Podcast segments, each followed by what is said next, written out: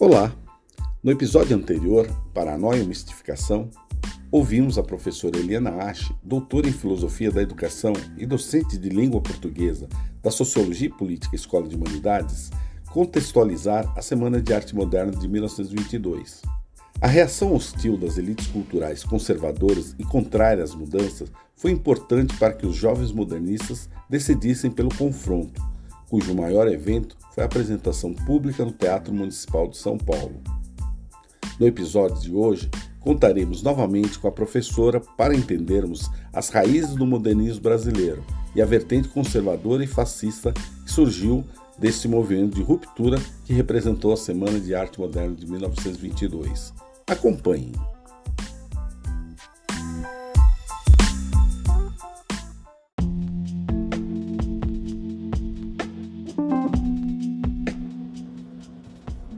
Oi, gente. Ainda falando sobre os primórdios do modernismo, os primórdios da Semana de Arte Moderna, uma das questões que outro dia uma ex-aluna minha me colocou é o seguinte: como é que um movimento tão assim revolucionário deu movimentos à direita e deu, por exemplo, uma adesão ao fascismo, como foi o caso do futurismo de Marinetti, né? Essa, essa é uma boa história, né? Uh, se você.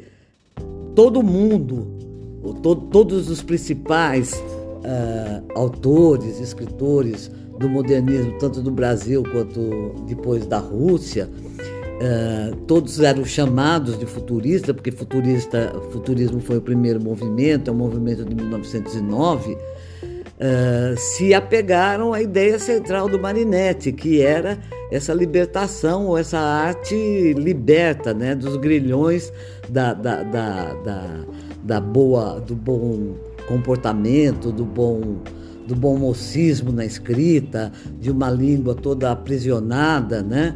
Na verdade, todas, todas as vanguardas e depois todos os movimentos literários se, se, se apegaram a essa ideia inicial das palavras em liberdade proposta pelo Marinetti uh, lá na Itália em 1909. Mas o que acontece? Todo mundo logo percebe que o Marinetti vai se, uh, vai se aproximando ou vai se chegando a uma posição bastante autoritária e no fim ele passa a ser o ideólogo estético né, do próprio fascismo. Um dos autores uh, modernista, modernista de, lá, italiano, diz que a gente precisa distinguir o que é o futurismo do marinetismo. O futurismo É um movimento inicialmente estético que, que louva a, a era moderna, a modernidade para eles naquele período é o movimento, é a simultaneidade, é, são as grandes massas. Esse é o modernismo inicial, essa é ideia inicial que diz que é, esse mundo de 1900 já não suporta mais uh, ser representado pelo realismo, pela aquela pobreza realista de cópia uh, do mundo real que estava imposta até aquele período, né? Então, o futurismo é, na verdade, eu não sei se é só opinião minha, se outros autores também acham isso, está na base de todos os movimentos. Está na base do como futurismo uh, russo, que também Mayakovsky vai dizer, eu não quero nenhuma ligação com Marinetti, está na base do, do, nosso modernismo. Quando o Mário de Andrade é chamado de poeta uh, futurista pelo Oswald, o Mário logo reclama: eu não sou poeta futurista de Marinetti. Então eles aceitam o termo futurista, mas não aceitam o marinetismo, né?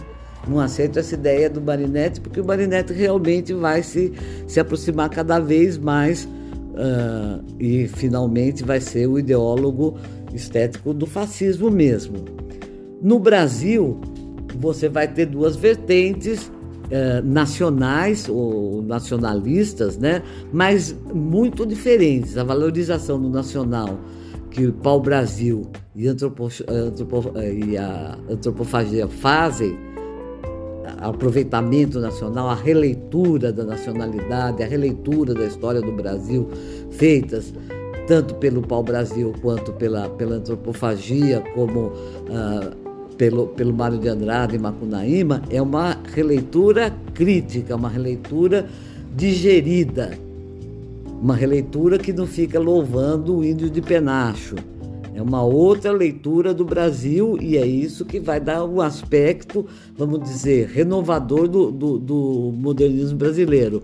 Mas também há duas vertentes nacionalistas que vão se aproximar e muito severamente uh, do, do, do, fascismo marinetiano, ou mais ainda de uma posição uh, fascista aqui no Brasil, que são as posições da, do, do, do movimento ANTA e do movimento verde-amarelismo.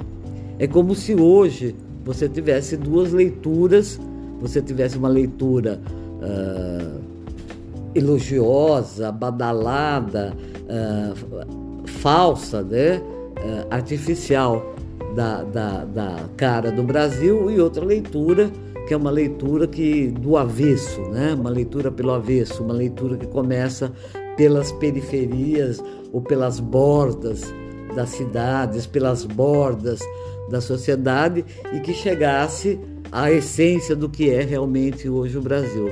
Então, a, a presença do Marinette, considero uma presença do primeiro movimento do movimento estético e não dessas aproximações fascistas que o movimento teve, né? É, Para ler um, uma obra bem interessante sobre a organização do modernismo do Brasil, sobre a eclosão da Semana de Arte Moderna, eu recomendaria o Mário da Silva Brito, História do Modernismo Brasileiro, o volume 1, que são os antecedentes da arte moderna. Todo mundo vai perceber que nada nasce no ar, tudo nasce na história e nas circunstâncias do período. Por hoje é só.